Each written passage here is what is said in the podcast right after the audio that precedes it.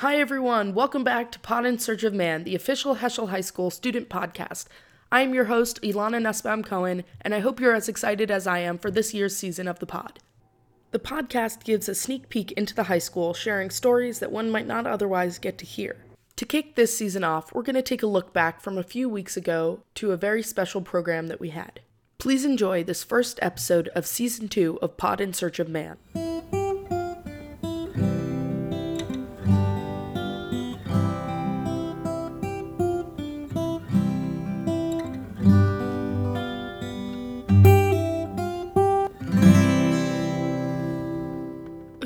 Weeks ago, the Heschel community gathered to hear from Ruth Messinger, the former Manhattan Borough president and president of the American Jewish World Service. Leading up to the midterm elections, Ruth spoke about the importance of civic engagement even for us as high school students.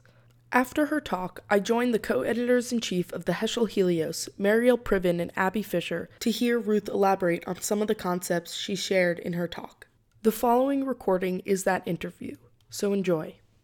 Let's start at the beginning. You ha- gave a pretty unique introduction where you thanked the Lenape people for their stewardship of the land. Do you want to elaborate a little bit on? Yeah, it's, um, I would say, two origins. One is um, among the, the global issues that American Jewish World Service works on, um, as we've developed our portfolio over the 18 years that I was there, probably looking earlier on at, you know, denial of um, Uh, at issues of conflict and peacemaking, at issues of growing democracy, at issues of agriculture and hunger, it only gradually sort of dawned on us, learning from the groups we were working with, that the question of who owns the land and who abuses the land is critical to the lives of these, they're called smallholder indigenous farmers, which means they're local people and they have very small plots of land because if a grandfather had a small plot of land and it's divided among four children and 14 grandchildren, it's like little. Um, and that land, their rights to their own land were consistently, are consistently being abused by their own governments, by multinational corporations. So I just became more and more aware of the issue of what we call land rights and climate justice. But then that dovetailed with, oh, 10 years ago now, um, I actually had a sabbatical, and I spent a month in Australia and a month in New Zealand with my husband, and I was overwhelmed by having people start every public event in the same way, every school event in the same way, every museum and public building has a sign. This land was originally, and there's some different indigenous groups, so it's not always exactly the same, and the language is different. But frankly, as an educator, which I like to think of myself as being in some ways, I was like, wow, what does it mean to have this said virtually? There, there's no student in Australia and New Zealand, and now I understand Canada is doing this as well, who doesn't hear this message once a day. And this whole notion of one, knowing where you come from, and two, knowing in this case that you actually owe, owe, owe something to those ancestors, not just like your ancestors because they escaped from Germany or my ancestors because they chose to leave Romania, but, but earlier ancestors who took care of the land and water. And in this city, which we never think of and never talk about, except for the two months after Storm Sandy, you know, we are uh, uh, at the risk of endless land rights violations. And if you go out to those communities in Brooklyn and Queens, with all due respect, not only is the re- rebuilding slow, but most of it's terrible. They're building people, some building their own houses and building other houses right back again at sea level, and we don't have the infrastructure to withstand that. So, this is not taking care of the land. So, you know, I can't make it. It's a one-woman campaign that won't get very large, but I just been moved to sort of start doing it. I'm waiting for the people to say, "Oh, don't start the way you always start," because that'll be a good debate. After discussing that, you also mentioned that Rabbi Heschel had been very influential in your life. I wonder if you could just elaborate on that a little bit. Yeah, a little bit of it is personal. Um, my mother was a woman of many opinions. Um, she was well known for that, and um, she worked at the seminary, so she was dealing all the time with Jewish issues, interpretation of Jewish issues to a Jewish community, interpretation of Jewish issues to a broader community, and some of the people that she worked closely with um, were people who drove her to distraction, and some of them were people that she just ended up admiring more and more, and one of those was Heschel. And she particularly liked Heschel and liked the fact that the seminary created a place for Heschel, although his Judaism was not, was very influenced by his own past. Anyway, so he sort of became someone to listen to, so I would say that that had some kind of, you know, powerful parent to child message but mostly it probably is that he was a visible, powerful social justice leader of the Jewish community as during the time I came of age. So during the time that I was your age, right up through young adulthood. I mean, when Heschel and King were most active about um, opposing, uh, promoting civil rights and opposing the Vietnam War, that's what I was doing, and I was 24.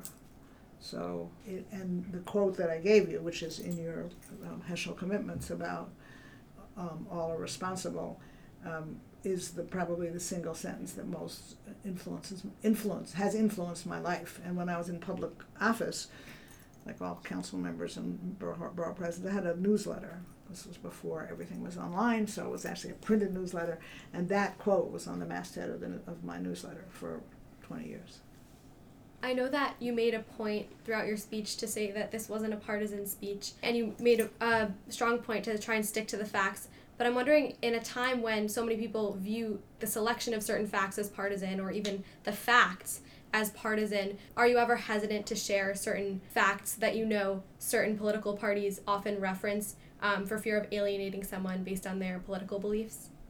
Um, I was um, I was really careful today because mm-hmm. I heard from students and I heard from parents the other night that there were different opinions in the school, and I just felt like to have someone like if you if you, you know spend three seconds googling me, you'll know not only that I'm a Democrat, but what my positions are on a great many issues. So I thought it was not a place to talk about that and to try to emphasize virtually all of what I talked about um, was um, was nonpartisan of course, there are arguments about facts, but there are a lot of facts that are facts and not opinions. And I'm very comfortable sharing those facts, even though they will make people. Some people will say, "Oh, that's your opinion," and I can usually point to the fact that it's a fact. But I actually went out of my way today not to to use some facts, but not to use facts that I thought that some significant piece of the student body would say, "Oh, well, she's just partisan." I think it's people are too quick to sort of say see partisan and divisive there were two points, I don't know how closely you could possibly be listening, but I almost said, when I mentioned lobbying your congressperson, I almost said, if the Democrats win the House next Tuesday, Jerry will be the chair of the Judiciary Committee, which is hugely important. But I thought that that was, even though it's a fact that if the Democrats win, he will have a powerful position, I stopped myself from saying that because I didn't want it to come across as partisan. But that's a fact, and most audiences, I would certainly share that because it's a fact. When mm-hmm. people say, "Oh, she's in favor of the Democrats winning," that's true, but that's not what I said. you started speaking a little bit about education. I'm curious because, especially in this school, there's been a big issue of students feeling uncomfortable sharing the their beliefs in class because they're worried that it'll impact their grades because they're worried that their teachers will disagree with them. Um, where do you stand on the role of teachers? Can they share their political opinions? Uh, should students feel uncomfortable uh, yes and no. I think teachers can and often should share their opinions as long as they're not only teaching their opinions.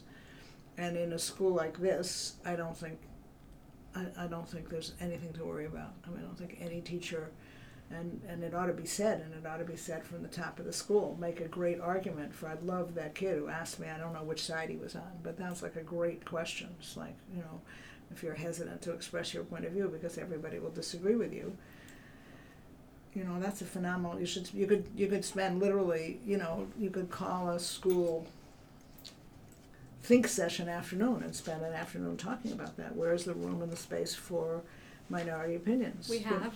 Okay. i mean you know um, when I a lot of the teaching that I do is about leadership, and so I ask Jews to name leaders, and they always name Moshe, And I always say, okay, and who told Moshe that he was governing wrong? And the answer is his father in law. It's a great piece of the Torah. But, like, you know, there's a room for dissent. And Moshe became a better leader because Jethro said to him, you have to stop making all the decisions yourself. So that cuts all ways. You know, I think literally, I don't know how this works, but, but any student who was really convinced that she was being um, punished for the substance of her arguments by a teacher would have a right to go to department supervisor or the principal. And by the way, lots of students run into this on the issue of I don't know personal appearance, personal behavior. Obviously, you have to follow the rules of the school, but I understand that somehow within the rules of the school, you can you can push the rules as to mm-hmm. you know how you look. And some people are inviting a kind of standout behavior, and probably my guess is talking to faculty that a student who really sort of looks looks different, acts different, is probably more likely to tug just because people are all human, is to tug a teacher's chain the wrong way and be careful. Like I'm not singling the student out because I don't like the way she dresses or I don't like the way she behaves or I don't. But it would extend to political argument also. I'm being a little careful in how I answer your question, um, maybe because I think there are places and times where this crosses the line, and I, I don't know exactly where I stand on this in terms of teachers, not in terms of teachers and grading, in terms of teachers. So there is a professor of something at Brown. For the last two years, he was giving, both in his classroom and on the campus, but not in his classroom, giving speeches that basically were eugenics.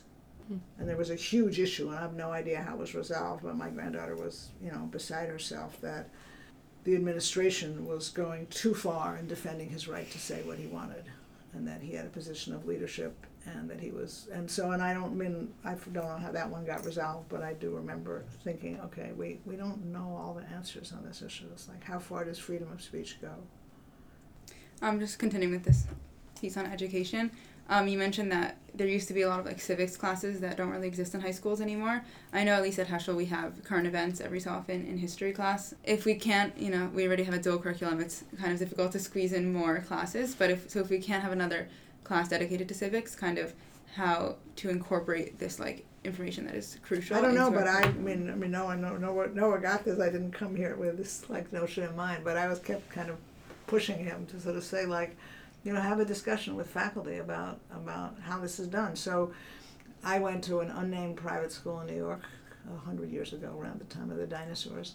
Um, top quality education, I'm sure, sort of rivaling. I was probably a political minority as a Democrat. Great classes, great teachers. I can't possibly thank them enough for how much I learned.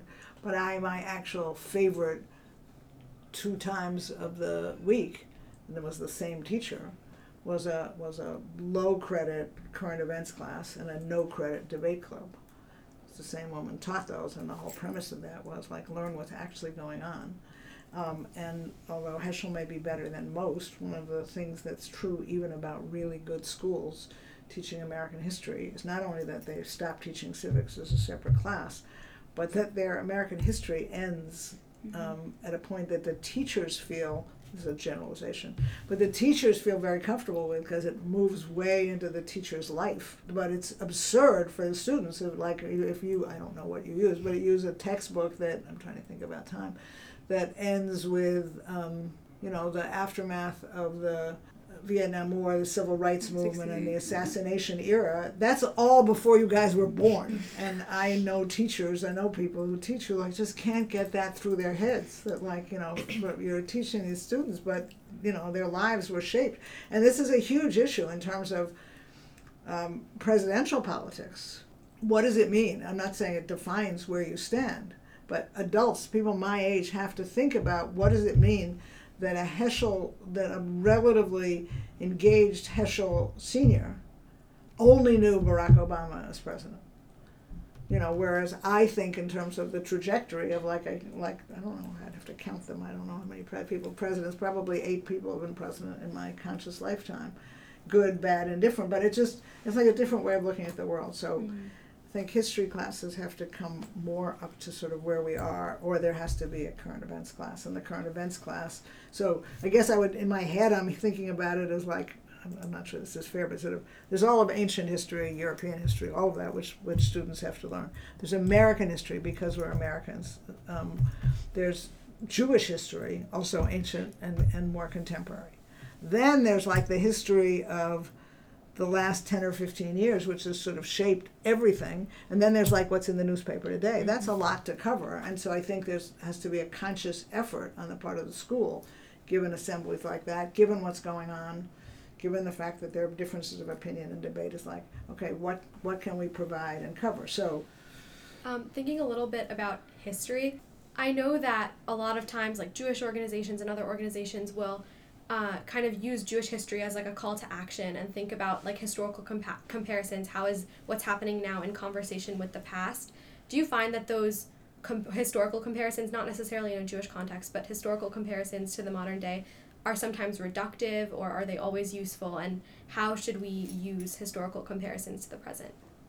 I guess the simple answer to that would be thoughtfully. I mean, I mean, I I um, I saw this play last night called "What the Constitution Means to Me." It's a one woman, not quite one woman show downtown. It's I won't go into the whole detail about it, but there's a point at which there's a debate. Uh, my husband and I are unclear as to how much of this is pre-staged or not, but there's a debate on stage between this woman who is basically the central act, actor and a high school student. I mean, selected. There are two different high school students who play this role. And the essence of the debate last night was given that the Constitution, fill in the blank, only represented white male property owners, doesn't do this, doesn't do that, should we just get rid of the Constitution and write a new one? Or should we keep the Constitution and try to improve it? And it was a fantastic debate and it was all staged, but they had the audience voting, hmm. you know, and, and so just pursuant to your question, I found I thought the indictment of the Constitution was great, and I definitely put up my hand for we should keep the Constitution and, and improve on it. So I think so that's sort of an answer. Is like history is important, but think about what place. And I do think I guess I probably I like your question. I would come down, which might surprise some of the people who know me, as um, a strong argument in favor of look at history.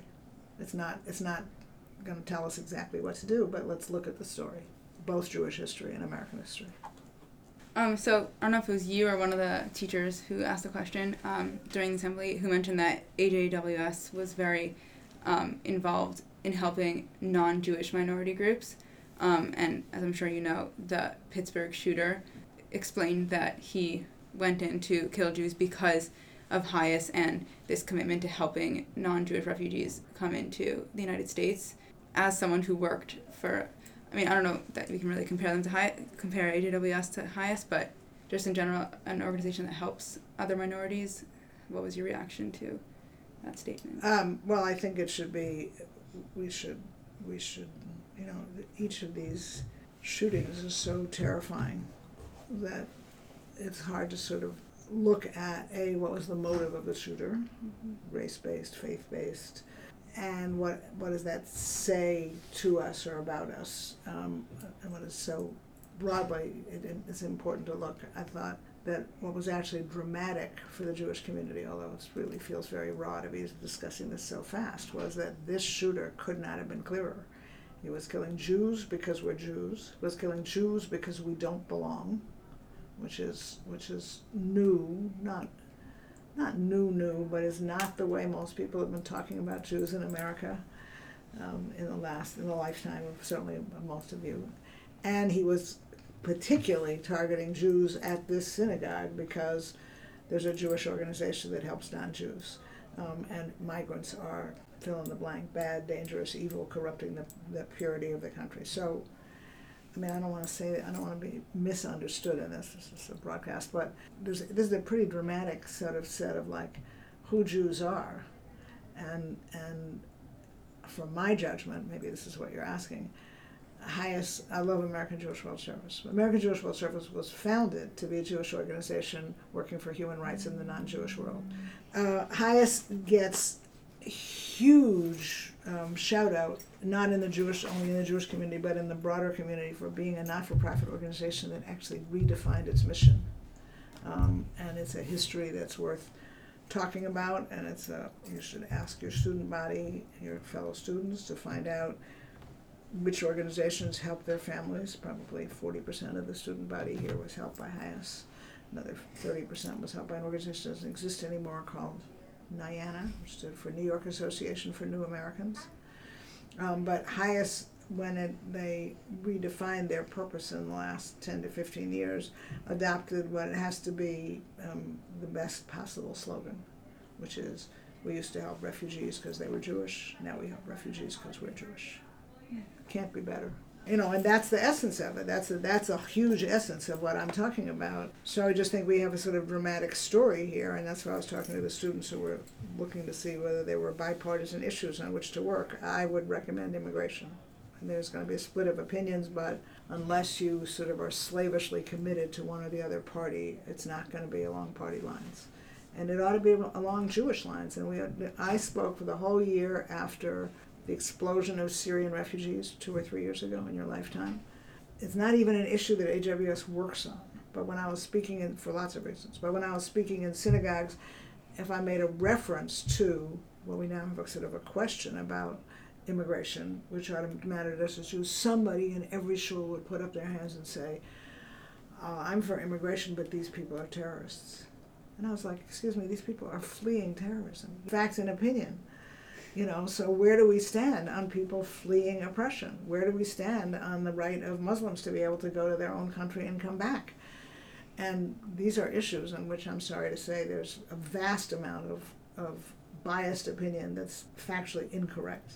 So, but yes, I have high praise for HIAS. Now, I want to say one other thing about this because this notion of Jews helping non Jews, which is like an AJWS issue, which we're very proud of for example, I've had donors in the last 20 years who said, I love American Jewish World Service because you're a Jewish organization that helps non Jews.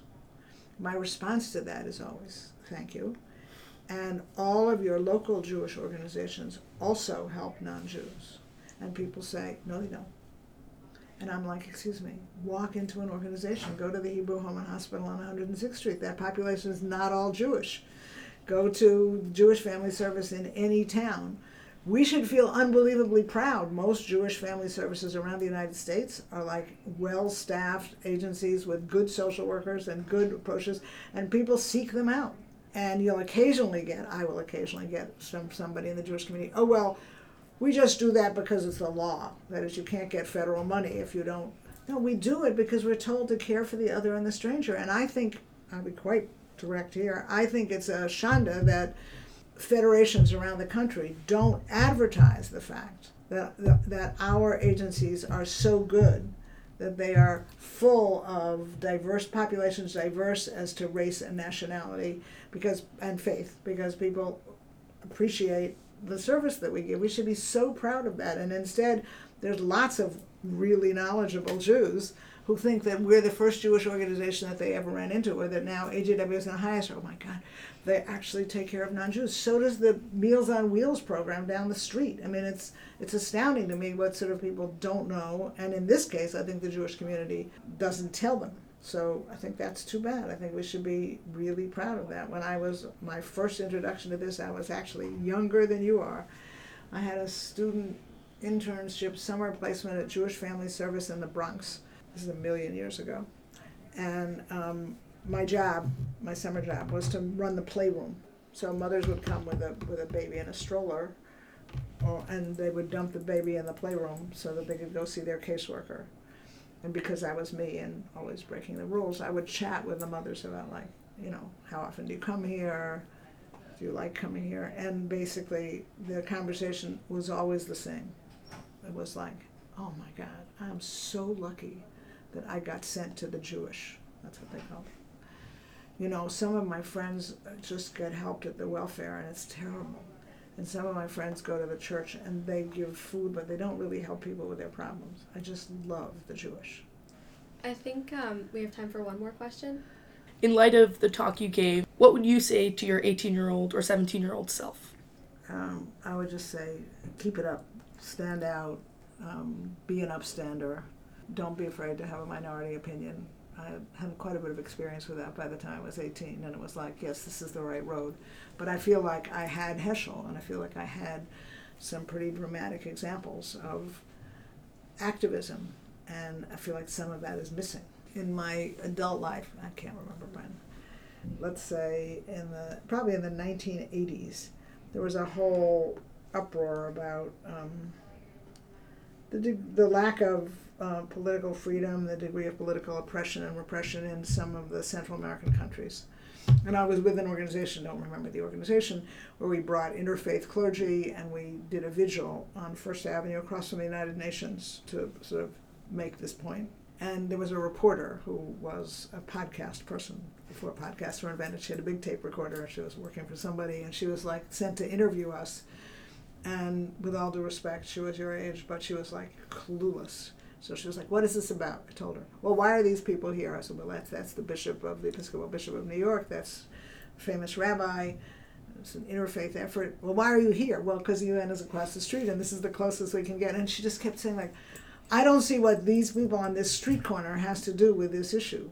And so finally, in my rudest way, I said, "You know, we stopped a war once." Which was just a, re- a reference to anti-war activism. We did end the Vietnam War sooner, ask your parents, um, because of street opposition. And people may argue that was the wrong role, but I obviously think it was the right role. But and I was just was so the answer is I was doing that young, and I guess I guess if you ask us in the sort of way, way in which you asked it, like what advice, I would, I would probably going back, and I think I do this with my grandchildren, but I would probably go back and say it's going to be longer and harder than you imagine. I hope you all enjoyed that wonderful interview. Thank you to Ruth for taking the time to speak to us and for sharing such pertinent ideas about our current political climate, civic engagement, and education, among other topics. In light of Ruth's talk and what we just learned, I challenge the listeners to engage more deeply in issues affecting our local and broader communities, to engage in civil discourse, and of course, to listen to each other. And with that, I want to thank you all for listening to the first episode of season two of Pod in Search of Man, the Heschel High School podcast. Stay tuned for future episodes. Goodbye.